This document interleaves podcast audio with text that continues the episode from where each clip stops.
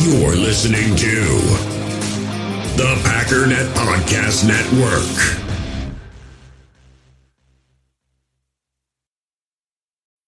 When you need mealtime inspiration, it's worth shopping Kroger, where you'll find over 30,000 mouth-watering choices that excite your inner foodie. And no matter what tasty choice you make, you'll enjoy our everyday low prices, plus extra ways to save, like digital coupons worth over $600 each week. You can also save up to $1 off per gallon at the pump with fuel points. More savings and more inspiring flavors make shopping Kroger worth it every time. Kroger, fresh for everyone. Fuel restrictions apply. Another day is here, and you're ready for it. What to wear? Check. Breakfast, lunch, and dinner? Check. Planning for what's next and how to save for it? That's where Bank of America can help. For your financial to-dos, Bank of America has experts ready to help get you closer to your goals.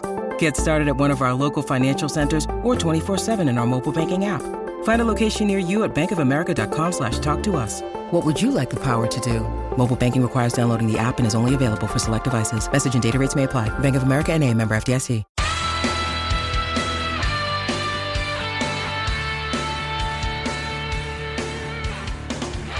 Ladies and gentlemen, welcome once again to the Packernet Podcast. I am your host and resident fanalist, as always, Ryan Schlip. Check us out online, packernet.com. Find me on Twitter, pack underscore data. So, um, what to start with today?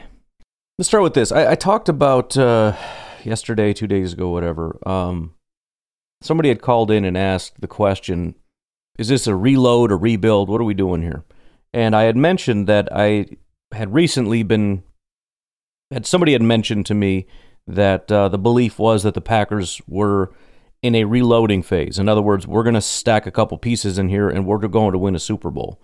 Um, which is a little bit surprising because I think myself and a lot of Packer fans kind of felt like this is going to be kind of a slower process. Um, but it kind of makes sense, and I had pointed to a couple things. Uh, for example, the Packers' interest in acquiring draft picks this year. And then it dawned on me, quite obviously, that it made perfect sense.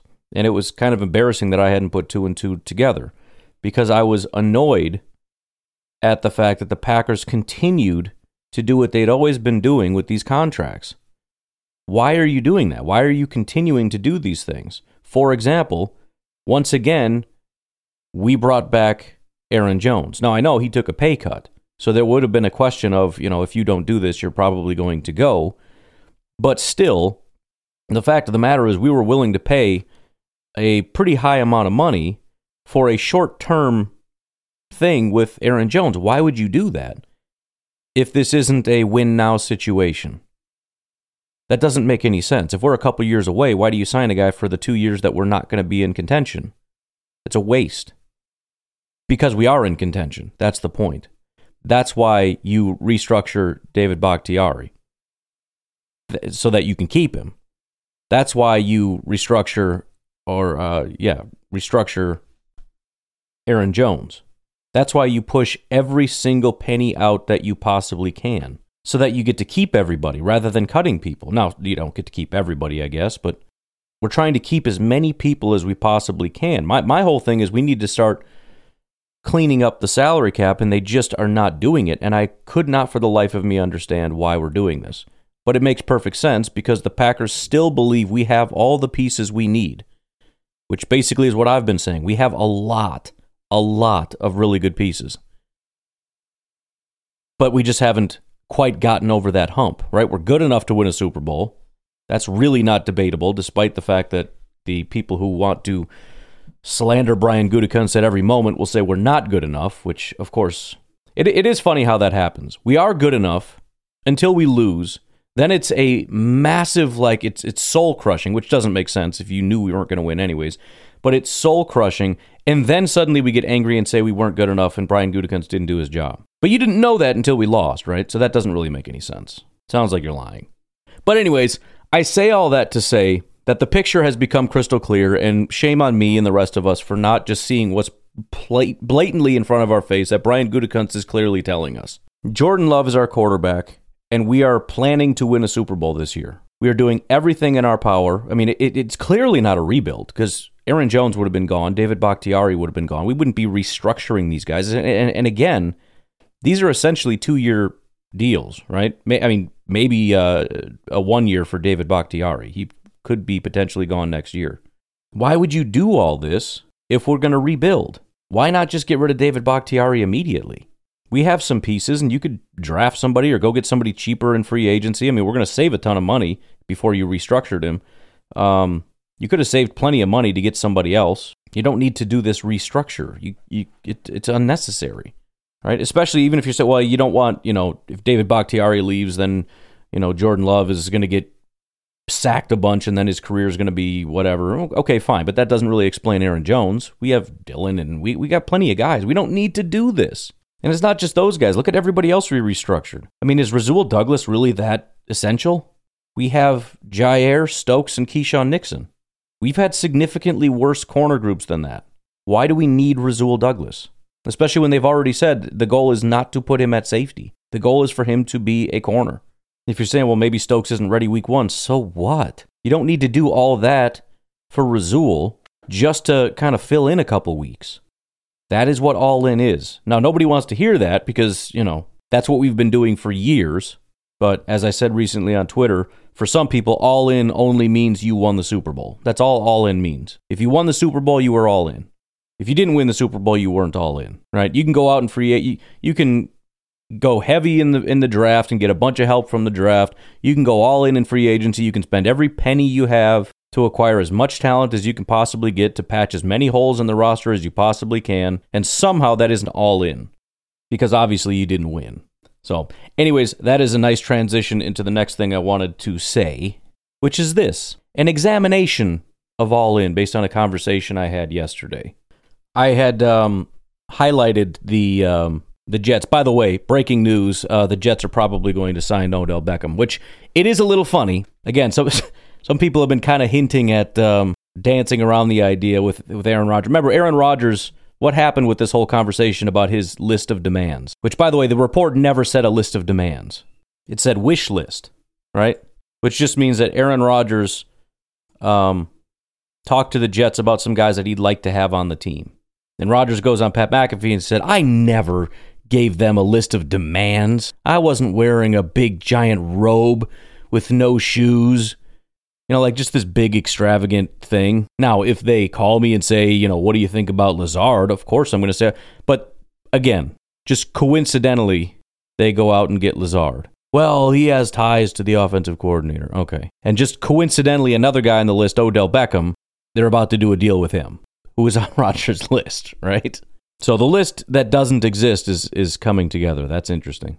But anyways, I, I just kind of retweeted it. You know, hey, they're about to get Odell. It looks like. So, anyways, cool beans. And of course, a Gutekunst hater comes along and says, "This proves that Gutekunst is terrible. He didn't he didn't go get Odell that year in 2021 when the Rams didn't won the Super Bowl.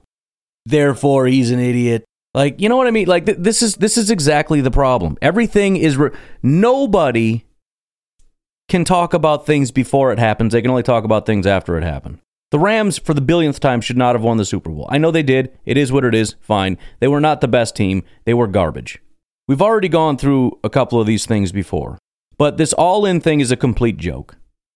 The, the, the conversation about all in is a joke. It's basically mythology. I don't even know if it exists. I really don't. I don't I don't know if it's a thing. I don't know if can anybody actually define well, I want somebody who is upset about the Gutekunst thing to come up with an actual definition of what all in means and not some vague, broad, like, you know, what I'm, I'm talking specific so that I can narrow it down and I can use this to point to teams. I want so, somebody has to do that. And if you're not willing to do that, you have to stop talking about it. Because I think it's just mythology. I think it's fake. I think it's just a term people use when they want to be mad that their team didn't win the Super Bowl. We didn't go all in. It doesn't mean anything. Until somebody gives me a definition I'm calling you all liars and fakes and phonies. Every single one of you. And not you don't need everybody to just one of you. I need a representative, find a, a lawyer or a poet or something to come together and write out the terms of what all in means. And if you just want to be a co-signer on that, go ahead and co-sign on it. But you understand what I'm going to do? I'm going to go back and apply that to every team in the NFL, including the Green Bay Packers, who more than likely are going to be on that list. It's going to be very hard to write a list in which your list includes nothing but Super Bowl winners, and the Packers never make the list. You understand that, right? Now, again, I've already done this before, but since uh, apparently we keep forgetting, it's fun to re-remind everybody. I get I get new content because people just forget stuff. Packers didn't go all in in uh, 2021, right? That's when Odell Beckham was a thing for the Rams, I think. So help me understand why the Rams went all in, other than because they did one thing and then they won a Super Bowl. Because that's the thing. All you have to do is reverse engineer everything. You find the Super Bowl winner, and then you find the areas in which they went and did things, and then you say, see, all in. Why didn't you do that, Goot? And then you're like, well, he did. He went and got Sammy Watkins. Oh, say, oh yeah, sure. Sammy Watkins. Brr, brr, brr. And what would happen if the Rams didn't win? Oh yeah, Odell Beckham. When's the last time that guy did anything? right? This this is so stupid. It's like kindergarten garbage. So let's let's illuminate a couple things here. Okay. Number one, let's look at the teams in 2021 that spent the most money. Let's see where the Rams fall on this list. First, it was the Patriots, who spent $288 million on 27 players. Did they win the Super Bowl? No. Well, they weren't really contenders. Okay. Who spent the second most amount of money? The 49ers. Are they contenders? I think they are. 190.7 million on 26 players. Did they win the Super Bowl? No, they didn't, did they? Then it was the Jaguars. Then it was the Titans. Then it was the Giants. Then the Jets. Then the Bengals. Then Washington. Then Kansas City. They've been at the top of the list for several years. Top 10, number nine overall um, that year. 101.5 million on 14 different players. Did they win the Super Bowl? No, they did not. Darn it. Uh, 10 is the Chargers. No, they didn't win. Then the Panthers, then the Texans, then the Ravens, then the Raiders. Then it was Cleveland, then Detroit, then Seattle, then Arizona, then Denver, then Tampa, then Miami, then Chicago, then Pittsburgh, then the Saints, then the Colts, then the Cowboys, then the Bills, then the Vikings, then the Falcons, then the Eagles, then the Packers, and then last is the Rams. So you're right, the Packers didn't spend that much. They only spent $21.1 million in free agency because that's all they really had to spend because they spent all their money on the current players, but that's that's whatever. Do you know what's the Rams spent in free agency? So second lowest was the Packers at 21 million. The Rams spent 3.7 million dollars in free agency. That's it. That's what all in looks like to you? 3.7 million dollars in free agency? Okay, how about this one? I'm going to give you all the just wide receivers. We're not going to do quarterbacks, running backs, tight ends, tackles, uh, freaking edge rushers, defensive tackles, uh, corners, like just these real dominant positions. We're just going to do wide receiver because that's what lazy fans focus on is get elite wide receivers so that you win all the Super Bowls, okay? Here's all the wide receivers that got signed in free agency. Um, there's 76 of them, so this might take a while. You tell me if this team won a Super Bowl. Ready? Um, Kenny Golladay to the Giants, Corey Davis to the Jets, Curtis Samuel to Washington, Nelson Agholor to the Patriots, Kendrick Bourne to the Patriots, Jamal Agnew to the Jaguars. We're going in order of the. Uh, you know what? Let's go in order of the highest paid. Sorry, let's let's restart. it won't take long, I promise.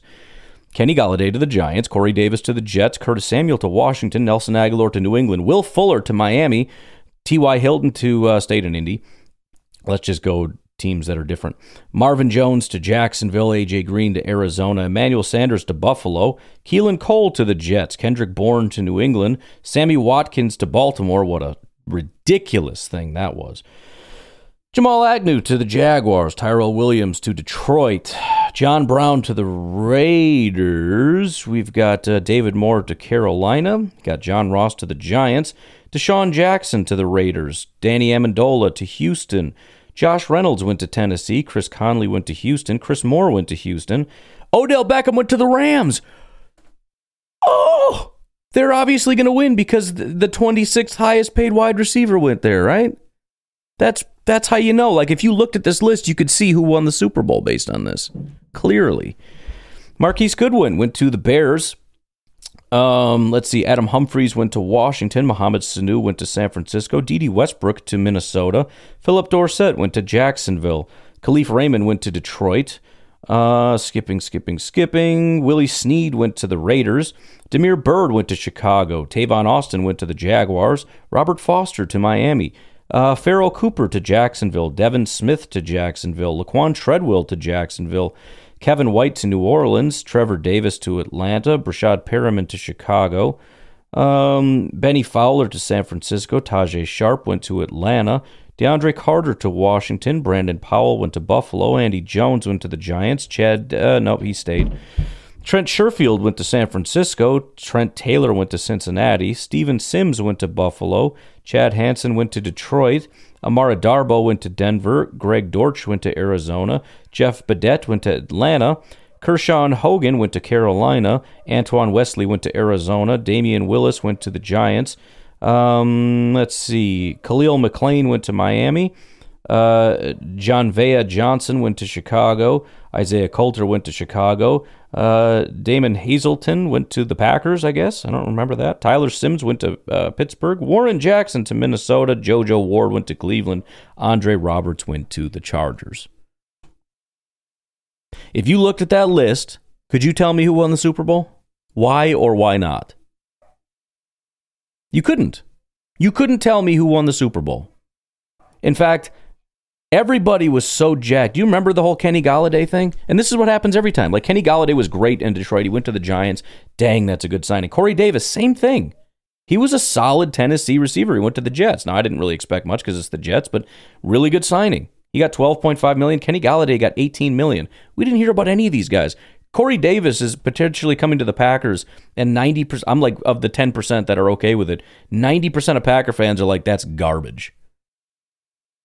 That's how bad it went for Corey Davis. He was the he was like the second biggest name that year. Twelve and a half million dollar paycheck he got. Curtis Samuel, solid receiver, didn't do jack. Nothing. Nada. Nada. So, I mean, yeah, Will Fuller, Everybody loved Will Fuller, right? I love Will Fuller. Went to Miami. Nobody remembers anything. What happened? I don't remember. Nobody remembers nothing. Remember AJ Green? Right? I mean, it was kind of 50 50, but there's some people, it might have even been me. Kind of like, I don't know, dude. I mean, yeah, he hasn't been great kind of recently, but he was really good. And maybe kind of, kind of, didn't go super great. Always loved Emmanuel Sanders. Went to Buffalo. Hadn't done much. And again, that's just wide receivers. And that's just 2021. So I just want you to know when you write out your uh, your thesis on what all in means, what you're up against. It's going to be tricky. Write out your formula so that we know what it takes to win a Super Bowl. Good luck getting the Chiefs from last year put in there. It means doing what it takes to win.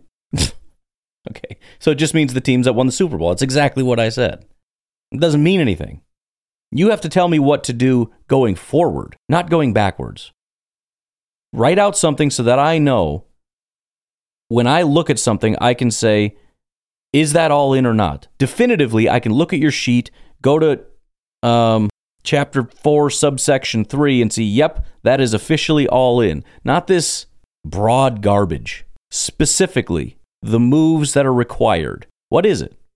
And if you can't do it, then all in doesn't mean anything. Right? How about this last year? Kansas City Chiefs, by the way, like I said, for the past several years have been top 10 in free agent spending. 2022, though, they dropped down to 16th. And then they won the Super Bowl. Jacksonville Jaguars are number one. They made a good run at it. They didn't win the Super Bowl, though, did they? Buffalo Bills were the third highest spenders. Wouldn't that be the team that you would bet on? Buffalo Bills are already one of the biggest favorites. Third most spending, 18 players, which is one of the highest, higher than the two than the Jaguars and the Jets. The spending was third though, because they didn't spend as much as them. Wouldn't that be the team? If we're if, if there's some kind of an all-in formula, how about the Chargers? Chargers are for real. They're at fifth highest. Then Baltimore. Right? What about them? The Rams were ninth. This is one of the first years they actually spent a lot of money. The two years prior, they had no money. They were flat broke. They couldn't do anything in free agency aside from that one thing. This is the first year they actually have money. Because here's the deal There's somewhat of an inverse relationship here. If you don't have any money, it's because you're spending a lot of money because you have a lot of talent, which means you actually have a high chance of winning a Super Bowl. If you have a lot of money, like the Rams finally have, because they've finally been purging all of their talent, they're actually one of the worst that they've been. Now that they're bad, they have money. So they spent money. They spent $100 million on free agents. They're a joke of an organization right now. Highest paid player, Von Miller to the Buffalo Bills elite player, and he paid out. He was way better, way better than Odell Beckham ever was. Odell Beckham got like 70 grades. And by the way, he was garbage before, with, with Cleveland. And then he went to the Rams and he was kind of bad for most of the year, but he picked it up at the end. And by picked it up, I mean he had like 70 grades. I think he had like 180 or something. Von Miller is elite. What about Christian Kirk? Dude went off for the Jacksonville Jaguars. And you got the Rams spent 15.5 million on Allen Robinson, but it doesn't count. If the Rams had won the Super Bowl, though, it would have, wouldn't it? They went out and got Allen Robinson. They went. Da, da, da, if the if the Ram, if the uh, Buffalo Bills would have won, look at the Bills. Look at how much they spent. Look at Von Miller. Blah, blah, blah. It only works if they win. That's the point. There is no definition outside of they won, therefore they went all in. They won, therefore they did the right things. We lost, therefore we didn't do the right things. It, it leaves no room for the possibility that there is no exact formula, right? That's the whole point. Like, obviously, Gutekunst didn't do a good job because we didn't win. Here's the thing it's entirely possible to do all the right things and lose. It's impossible. It, it, it's entirely possible to do wrong things and win. In fact, every team does some right things and some wrong things. And then it comes down to the players just kind of doing their thing. And sometimes it's not even the best team that wins. Like I said, the Rams were definitely not the best team. And the Bengals, who played against them, were not the best AFC team. But, you know, the ball bounces a little bit here, a little bit there, kind of a little bit of crazy stuff here.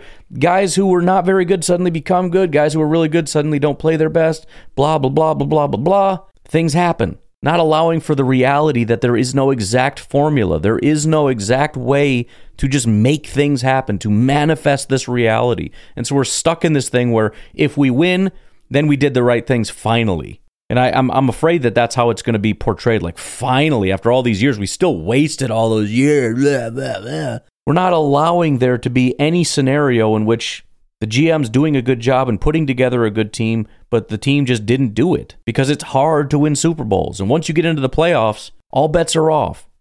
You ever play Risk? You know what's so frustrating about Risk?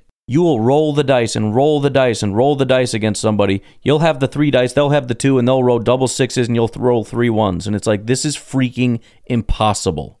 I want to just take this board with all these little pieces and throw it across the room. It's unbelievable how often that happens. But here's the thing I'm not doing anything wrong. I made the right decision to invade that country. I have more. It's a strategic location. I should attack it. I'm in a position to attack it. And you know what? I still lost because the frickin' dice just rolled the wrong way. It's just the way it goes. Doesn't mean I was wrong. Doesn't mean I did anything wrong. Nothing wrong with my strategy. Sometimes the odds just kind of flip in somebody else's favor. It's the way she frickin' goes. And if you're not mature enough and adult enough and grown up enough to freaking handle that, then you should find something else to do. Find a new hobby. You should focus on sports that are like individuals. You know, fi- go follow tennis and golf and some of that stuff because those are just individuals who tend to dominate. So there's more control. It's less likely that these people are going to lose. That's why you have guys that win a lot of times, whereas teams, not quite as much. Even though there's less NFL teams than there are golfers, it's still the same golfers that'll, you know, Tiger Woods can win however many times in a row back in his heyday. It seems less likely because there's more golfers, but there's more control. This one guy is the best, so it makes sense that that person, although there's still some circumstances where they might not come in first, they might come in second or whatever, they tend to rise to the top. It's harder to control all the variables when there's more variables. Does that make sense? That's football, man. That's the way it goes. If you can't deal with that reality, then I guess that sucks for you. The positive side of that, though, is it means we don't actually have to be the best all the time to actually have a chance to win, which is a positive thing. What you need to do is put yourself in a position to be good enough to actually pull it off. Put yourself in a position to be able to get into the playoffs. How about that? That's about all you can do. Try to find that quarterback because it's hard to win without it, and make sure you have a good enough team to get into the playoffs. And when you look at that formula, Tell me one thing Gutekunst has done wrong. The only the, the, the most hated thing is Jordan Love, but that's a key component to the formula. Make sure you have the quarterback and make sure you have a good enough team to get into the playoffs. We've had a good enough team to get into the playoffs every single year. And we have a quarterback. If that is the formula, and I think it is, there's nothing, nothing that the guy has done wrong. I mean, and that's not to say everything is perfect. There's been a lot of picks that have been flawed, and there's a lot of, man, if you'd have taken this guy or that guy, but that's baked into the form. Nothing's going to be perfect. I'm talking about did you do a good enough job of getting us into the playoffs? Yes or no? And the answer has been yes every single year, including 2022. We were good enough. It was a good enough team. But circumstances, you know, injuries, Rashan, Rodgers, etc. You know, when your quarterback goes from top five to top 15, you lose Davante, which again, that is that is part of the GM's job. That's losing a player, so that would be in the negative column. Even though it's not his fault for losing him, it's still like you have to make sure you have the team and all that stuff. That's fine. That's a negative on the roster. But the team was absolutely good enough. I mean, the fact that we were knocking on the door, the fact that we shouldn't have lost in that big stretch of losses there. But, you know, the quarterback and the receivers weren't on the same page. And then there were a bunch of injuries to the receivers and to Rashan and to Stokes and to Rodgers and blah, blah, blah, blah, blah. You know, all that good stuff. Anyways, as a final note, kind of kind of uh, transitioning from that into the next thing about all this anti-Packer stuff, and it's really just weird to me. Um, because again, everything has been done the way that it's kind of supposed to happen, right? Everything's been fine over here in Green Bay. There's no issues. Yet again, I, I find myself backed up against the wall fighting and defending the fact that this is a good football team, which is blatantly obvious for freaking everybody to see. And it's, you know, 20%, 25% of Packer fans, and then like feels like 60% of everybody else outside of that feels like the Packers have been a failure of an organization. And it's baffling. And I couldn't quite figure out what the heck is going on, especially now that we're hearing that the Jets have done a phenomenal job. And I feel like, I, well, I mean, I feel like I'm going crazy, but that's just life today where nothing makes sense and everybody just believes everything that everybody says. And it's really weird. The more access that we have to information, the less able we are to actually go to the information. We become more drones. It's so weird. You'd think back in the day when there's like one newspaper and that's all you get, like, well, those people were freaking drones. Now we have access to all this information. We're free thinkers now. We are absolutely not. There is some new theory that comes out of academia, and within 15 minutes, every single person on Twitter is like, oh, yeah, that's reality. Everybody knows that. Like, are you freaking serious? For all of human history, that's never been a thing. And now you're just saying, like, oh, yeah, it's a thing. Just because somebody told you to think that it's a thing. That's staggering to me. But that's the way it is today. But, anyways, I, am just shocked. And um, somebody, who was it? It was um, Steve Cook, Mr. Slap Happy Cookie on Twitter. He uh, illuminated something that, uh, once again, I talked about him before Green and Gold Draft on Twitter at G and G Draft posted. And it was interesting because I'm, I'm not going to read all this. They wrote uh, a little story. It's a tale of two cities and kind of portrayed the Jets and the Packers as like these medieval things where you got the the big castle and then the tiny village or whatever. But what was interesting as I read through this was the realization that media bias probably plays a big part in this. Think about it. We I mean we, we understand media bias plays into every single thing. Every single thing, whether it's political, whether it's racial, whether it's just about the teams or whatever it is, everybody's bias has to be on display. Nobody has the ability to set their bias aside for anything. Everything just bleeds through. So why wouldn't it be the same way with things like this? To view the Jets as the superior team over this small town, redneck, backwood, trash town, right? Nobody wants to like Green Bay, the definition of flyover country, these big New York media guys. Nobody wants that. So, the picture that has been portrayed for years that I never understood because it's ridiculous is the picture of this big city Rodgers, the superhero figure, who is propping up redneck Green Bay and is the only reason it's relevant. And in these negotiations, obviously, the big city Jets are going to run roughshod over redneck Gutekunst and the rest of the redneck Green Bay Packers. It sounds silly, but think about it. Why wouldn't that be the case? We already know. I mean, uh, listen, even even the West Coast people who don't like, you know, the West Coast obviously has a lot of influence, but it's mostly like Hollywood type stuff. It's not really media. The West Coast is upset because teams like the Chargers get no coverage. Nobody talks about the Chargers. They're, they're a pretty good team. Nobody cares. Teams like the Jets get talked about constantly because they're all Jets fans. They all want the Jets to be great. They don't care about the West Coast. They certainly don't care about the flyover. So they care about the big the big shots. Like if, if you're big, not like the Chiefs, we love them now because they're big. And we love and really they don't love the Chiefs. They love Pat Mahomes. And and the same thing happens in Chicago, by the way. Bears fans are mad, and Bears media is mad. Not only is are do they hate the Packers because they're like a rival and because they've beaten them so much, but because and I've been saying this for years because it's a slight. They're furious at their own team because it is a disgrace that this big city Chicago which has so much to be proud of, is losing to this podunk, redneck Wisconsin team. Chicago is this mecca, it's this epicenter of humanity. And it has no right losing to this garbage town. Even, even the Vikings do this same thing. Vikings fans, like, dude, you're north of us. You're more redneck than a, but they are Minneapolis. They're at least a city. They're they're civilized. Green Bay is just this garbage. Blech. Despicable. It's an uncivilized backwoods redneck town. And so when you listen to the media, they tell you that the Packers are doing everything wrong and that they're stu- they're a joke. They're stupid. Rodgers is the only thing that matters. He's dragging this dumb idiot GM through all this. Uh, and again, none of it's real. If you go look at the actual drafts, I just post. We'll we'll talk about this in a minute, maybe after the break. But PFF just did a study of the best GMs in the first round, and Gutekunst was the top, the GM, number one GM in there. Chicago was bottom five. Chicago's praised for their drafts. Justin Fields, and oh my goodness, like the greatest things in the world. You take an objective look at it, it's like, well, actually, the Packers are one of the top, if not the top teams. The Bears are one of the worst. But this isn't what we hear. Where, where's Joe Douglas and the Jets? Where are all these elite drafters? I don't understand. And the Packers drafted the back of the first round. It's all bias.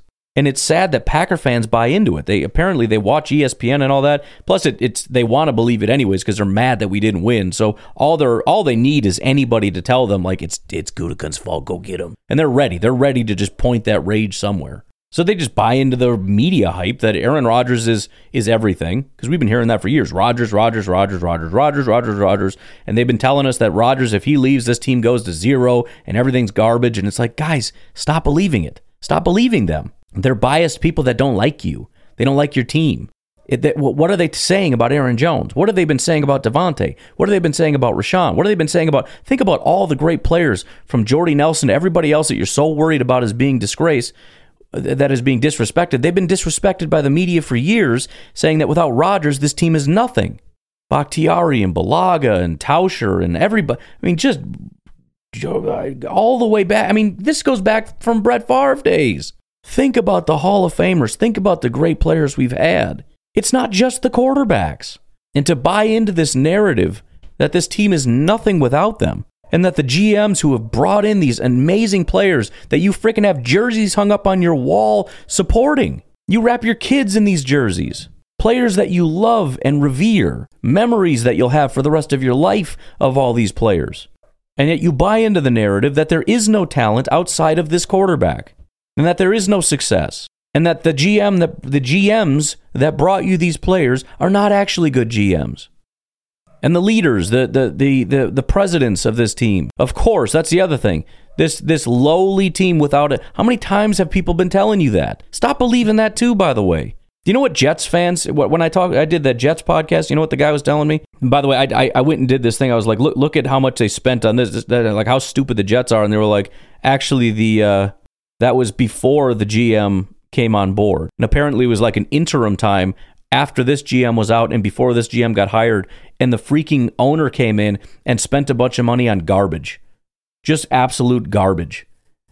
And I was like, holy crap, you're right. I didn't even realize that. And they're like, yeah, this guy's a disaster. And then there was this one period where like some good stuff happened, and apparently the G or the owner Woody Johnson was like on vacation, and his brother was kind of overseeing things, and the new GM was in place, and then that, that's when they went out and got like actual good players and did all this good stuff. The owner is a freaking nightmare. And then there's stories about um, the Dallas Cowboys owner when they're ripping the Johnny Manziel card out of his hand, like his his son He, he was going to turn in the card on his own. Nobody wanted him. He's like, well, we're getting Johnny Manziel. His son had to rip the card out of his hand, and then they drafted a Hall of Fame freaking offensive lineman. These owners suck. Look at the Fords. They don't care about that freaking team. Look at the the Bears and the McCaskies. I mean, obviously the, the the first owner, but you start passing it down to your kids and your kids' kids and all this stuff. They don't freaking know what to do. Clearly. And then they hire, but they don't know who to hire, and it's just a disaster.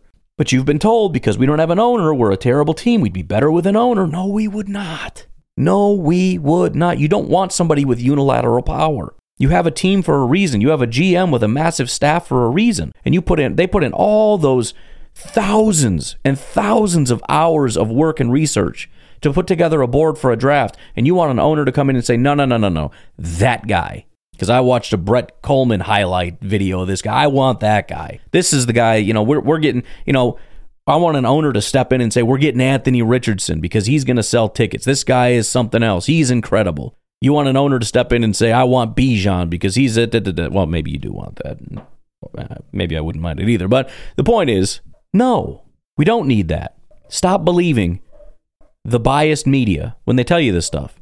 And again, I know that a lot of people want to hear it because it's what they want to believe that that in another universe we, we would have won and we should have won and we were slighted and, and, and we were guaranteed to win because we were the best, but then the GM ruined. It's not true, dude. It's just football. And yes, of course, there were things that could have been different that could have made us better. And you know what? That's true of every single team that didn't win the Super Bowl. In fact, that was true of the teams that won the Super Bowls too. There were things they could have done that made them better. Kansas City Chiefs could have, uh, you know, kept Tyreek Hill would have made them significantly better. A lot of things they could have done. Go back through every single draft and look at every single pick and say, you know what, instead of that pick, you could have taken this pick and it would have been a better pick. Every single team. It's football. There is no perfect formula. Stop listening to the people that tell you you should hate your team. You should hate. I mean, it's not to say you can't have an opinion, but really think these things through in an unbiased way. In other words, you think of something and then you write out specifically here is my thought process, here is what I believe to be true. And then I want you to apply that league wide and see how well it holds up. I believe Gutekunst has done a terrible job as a drafter. Okay, in order to actually follow through with that thought process before you look at any of the picks or anything like that because you don't want to look at it and then build a formula so that it proves your point because then you're not actually proving anything other than you just have no ability to actually learn and don't want to learn and don't care about the truth. You just care about proving your point that you don't even know is right which is a weird scenario to be in. No before you even look at it you write out what would it you know what, what is a good fair formula for uh, drafting. And then you look at it. Or just off the top of your head i think you know, Gutekunst should have been better in these areas. Okay, so how many hits should he have had? Three per draft. Okay, go find the GM that has three hits per draft. Remember, we looked at Brandon Beane and I said he's done it about once per year, but then there were the two years where he basically had no hits. So he's, I, I think he's trending, if, if we're talking good football players still on the team, less than one per year. Anyways, why don't we go ahead and take a quick break and we'll be right back. We all have smartphones, and we all know they're pretty amazing, but they also can be amazingly distracting, especially when we're around other people. So, US Cellular wants us to reset our relationship with our phones by putting down our phones for five. That's right, a company that sells phones wants us to put down our phones. And to see what we find, learn more at uscellular.com forward slash built for us. Passion, drive, and patience. The formula for winning championships is also what keeps your ride or die alive. eBay Motors has everything you need to maintain your vehicle and level it up to peak performance superchargers, roof racks, exhaust kits, LED headlights, and more. Whether you're into speed, power, or style, eBay Motors has you covered. With over 122 million parts for your number one ride or die, you'll always find exactly what you're looking for. And with eBay Guaranteed Fit, your part is guaranteed to fit your ride every time or your money back. Because with eBay Motors, you're burning rubber, not cash. With the parts you need at the prices you want, it's easy to make your car the MVP and bring home huge wins. Keep your ride or die alive at ebaymotors.com. Eligible items only, exclusions apply. In the hobby, it's not easy being a fan of ripping packs or repacks. We get all hyped up thinking we're going to get some high value Jordan Love card, but with zero transparency on available cards and hit rates, it's all just a shot in the dark. Until now, introducing slab packs from arenaclub.com, the only repack that provides real value, a complete view on all possible cards and clear hit rates for each one. Now, when I buy slab packs on Arena Club, it finally feels like I know what I'm getting. And honestly, the best thing for me and my son is the fact that we're kind of novices into this. When I walk into a card shop with my son and a card says it costs $40, kind of just taking his word for it that that's a good value. So I appreciate the transparency on grading, as well as just getting excited about seeing what you could potentially get. Right now, you can get 10% off your first purchase by going to arenaclub.com slash packdaddy. Wow, that's crazy offer. 10% off a $400 slab pack. That's 40 bucks right there. Anyways, that's arenaclub.com slash packdaddy for 10% off your first purchase. Well, it actually looks like OBJ is going to the Ravens, so um, congratulations to the Ravens for winning the Super Bowl. Um, I really am very excited and happy for them. Uh, it's it's a big accomplishment to win a Super Bowl. You know, it's not easy. It's not easy. I mean, I, I, it actually is. All you have to do is get Odell Beckham, and then you win a Super Bowl automatically, except for every single season, except the one where Odell Beckham happened to be on the team, and we pretend that he's the entire reason that they won the Super Bowl. Um, congratulations, though. I'm, I'm really happy for the Ravens that they won the Super Bowl, and um, it sucks because I was really hoping we would win the Super Bowl. Uh, you know, be a great start for Jordan Love. How many uh, first year guys. Obviously, we're not talking rookie, but like their first year taking over. How many of those guys have actually won a Super Bowl? It's disappointing that it won't be Love, but I am happy. Um, assuming Lamar goes back, because why would you pass on an auto Super Bowl? I have no idea. Well, I did actually get a couple responses um, for what I had said on Twitter, which is unless you can tell me what all in means, I don't want to hear it. And you can say whatever you want, but as long as it's written down so that we can see, so that it's not just uh, Monday morning quarterbacking. It's not just waiting to see who won the Super Bowl and then saying, see, they followed my strategy.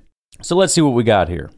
Eh, Packers said basically doing everything you can possibly do for the current season with no regard for the future in regards to draft picks and contracts. I don't want to be nitpicky because it's it's a solid effort, but I don't know if it fully covers all that. It's hard to know exactly what all that means. And I don't know that any team fully goes to that extent. Every single possible thing you can do. Has there ever been a team where there's not at least a little bit of money? Some kind of a trade you made? What what about a player for player swap or something, you know? And then after the trade deadline, you've got you've got like 600,000 sitting there.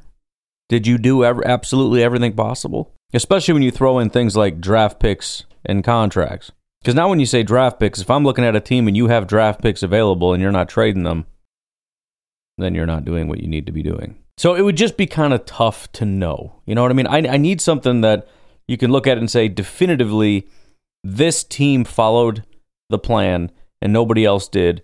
Therefore, you can tell the plan is a good plan as far as effective for winning Super Bowls or not effective for winning Super Bowls. Just something that we can see for sure. Now, you could certainly say the Rams follow this closer than just about any team because they threw away their picks forever, but so did the Bears. And so did other teams who never seem to have any picks because they're constantly trading them. Bears didn't have a heck of a lot of success. And again, I don't think any team has no regard whatsoever. There's some regard. Jay just says, sure, how about adding four void years to every veteran and retaining Za'Darius who clearly needed to go? And maybe Billy should have uh, should have too. That's pretty all in if you ask me. That's burning the boats and saying to hell with 2022 and eat and drink for tomorrow we die. In other words, yeah, it's what the Packers did. I tend to agree. Again, I, I think any realistic view of quote unquote all in, you have to include the Packers. You maybe don't like how they went about it, mostly because we didn't win, which again is just a nonsensical way of viewing things. I'll, I'll, I'll go along with it until, you know, I'll, I'll withhold judgment until I see if we win or not. If we win, then yeah, we finally win all in. If we didn't, then we didn't go all in. But clearly the Packers were doing things outside of the general playbook with a view toward our window is limited. We need to focus more on today and less on the future. What the exact definition is, I don't know, but that to me seems to be, if not all in, which again is somewhat of a nonsensical term, it's a shift in priorities toward the present. That doesn't mean every single thing we do is about the present. It means that we're going outside of the norms to accentuate the present. But, you know, again, everybody is like, well, that, that doesn't make sense because they're all in, but then you draft Love. Pick a lane. No, you don't have to pick a lane. Aaron Rodgers is leaving soon. And this quarterback we feel could sit behind Aaron Rodgers and become the next great Hall of Fame quarterback for the Packers. But we're trying to prioritize winning now, so we're going to pass on that whole quarterback of the future thing. I mean, come on. Come on. We can pause at one freaking pick. Mr. Bruce Edmonds says OBJ, duh. Again, Raven Super Bowl. And then, uh, I don't know if Cheese Ballin. Oh, there he goes. I, I lost his comment there for a minute. Uh, has been very, very mad at me and has been arguing with me relentlessly about this and says, How do you not see the Rams got OBJ Von Miller to help push them over the edge? A lot of Super Bowl contenders made trade deadline deals to help push them over the edge. But Goot somehow couldn't get any pass catching weapons in our last postseason lost season. I just explained what I've already told you. So, anyways, he didn't offer a definition.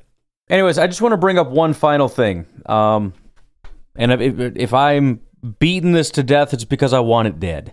Very, very happy for um, a listener that um, I mentioned, Mr. Matt Hebert. I read his, I believe, Patreon message. Anyways, he um, worked on a little project and sent me the Excel file. I, I freaking love this because it, it goes along with, I don't know if it's if I should take credit for it because it's what I said and then he went and did the math for it or if he just thought about it on his own, I don't know. But one of the things I had said is as far as me feeling like it's disingenuous to say that the GM hasn't done a good job is the fact that what were the Packers' odds of winning a Super Bowl? If the team's not good enough, why do they have such high odds? Man, I wish I could remember where you sent this to me, Matt. Was it on Twitter? Ah, yes, I was looking on Patreon. All right, so the, I was just curious about um, where what the numbers are looking at. All right, so this this spreadsheet he put together, it's freaking genius. It is. It, it gives me chills because, in my opinion, this is the final nail in the freaking coffin. At the start of the Super Bowl, or the excuse me, the start of the playoffs. In other words, the regular season's done. What are the this team's odds of winning a Super Bowl? So he went through every single team and their odds of winning a Super Bowl at the start of the season. So the sheet looks like it goes back to 2008, but I believe the um, the math on this it says from 20, uh, 2019 to 2022. So this is in the Brian Gutekunst era, and it's comparing a couple things. For example, let's just go through it. In 2019, they had 7.9% odds. In 2020, 17.3% odds, second highest aside from the Chiefs. In 2021, 18.8% odds. They had the highest odds of any team. And then, of course, in 2020, 0%. So, there are a couple different numbers here. Probability of winning at least one Super Bowl, 38.18%. Expected Super Bowls, 0.44. So, a couple things. Number one, despite everybody clamoring that it's obvious we should have won a Super Bowl, there was still, over those three years, a less than 50% chance statistically at the start of the playoffs, even even granted that we're already in the playoffs. Forget the fact that we were a good team to start the season. You run those odds from the start of the season, it's very low. We're talking about the Packers are already in. They're already favorites in one year and the second highest in the second year, and there was still when combining those, a sub 50% chance. Again, expected Super Bowls 0.44, not even 0.5. Probability of winning at least one Super Bowl 38.18%. Then there's another list. Oh, by the way, if the GM is responsible for creating the, the, the team and all that stuff, and we're talking about the quality of the team, the GM gets credit for the 38.18%, which, by the way, is the second highest of any team. The only other team, Kansas City Chiefs, 60% chance that they won at least one Super Bowl. They won two, by the way. Packers have the second high, which, which would mean the Packers have had the second best team, which is again to Brian Gutekunst's credit. Then there is, the, again, the actual Super Bowls. You have the Chiefs with two, the Rams with one, and the Buccaneers with one. So then what did he do? He compared the probability of winning a Super or did he do that or expected Super Bowls? Um, R5 minus B5. Expected Super Bowls is what he compared it to. Expected Super Bowls minus actual Super Bowls. Actually, it's actual minus expected. To come up, come up with a GM luck metric, which is to say who is the luckiest and unluckiest GM. Luckiest GM, Kansas City Chiefs. They were expected to win 0.8 Super Bowls, which is really high, but they should have roughly a Super Bowl. They have two. So the GM luck metric is 1.19, which is to say the luckiest GM. They they have significantly more Super Bowls than they should have than anybody else. And then of course the only other two that are actually positive are the two that won Super Bowls, the Rams and then the Buccaneers. Then you have one, two, three, four, five teams that are at exactly zero because they won zero and they're expected to win zero. So they're right where they're supposed to be. That would be the um, Denver Broncos, Atlanta Falcons, Carolina Panthers, New York Jets, Detroit Lions. Then you have the unlucky teams where you can look at their expected Super Bowls. Anyways, let's cut to the chase here because those of you that are moderately good at math, you can kind of figure this out where this is headed. The Green Bay Packers are the absolute lowest on this list. Why? Again, what is the list? GM luck, which is to say, who is the most unlucky GM in the entire NFL? It is Brian Gutekunst, which is to say, what? For all the people who have been screaming that Aaron Rodgers has been getting screwed, you know who's really been getting screwed? Brian Gutekunst. Because, in all honesty, he's not the most unlucky. This isn't a luck thing. This is a metric that looks at who built the best team that got the least result out of it. That's exactly what this metric is. The Packers have the absolute highest metric, the highest number of expected Super Bowls of any team that doesn't have a Super Bowl. Gutekunst got screwed.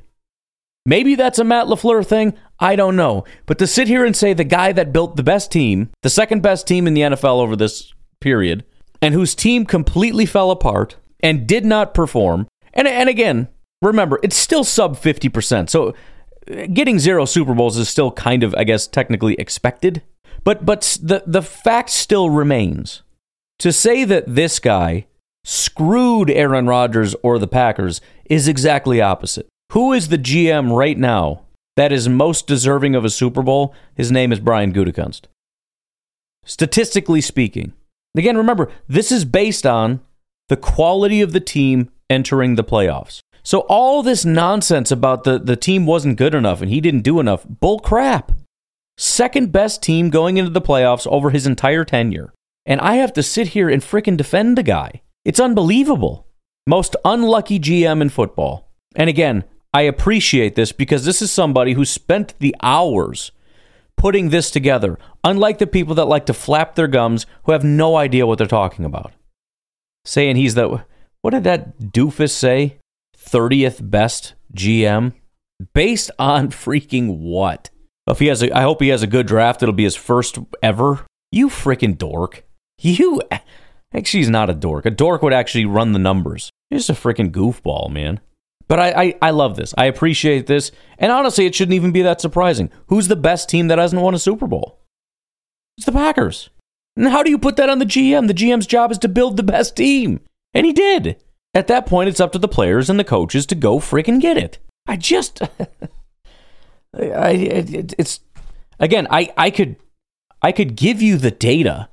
I could show you this. I'm not going to share it because I didn't make this, but I can, you know, take a screenshot and send it to you. But you don't need that. It's kind of common sense. It, I don't mean to um, belittle the project because it's it's really incredible. I'm looking at the formulas.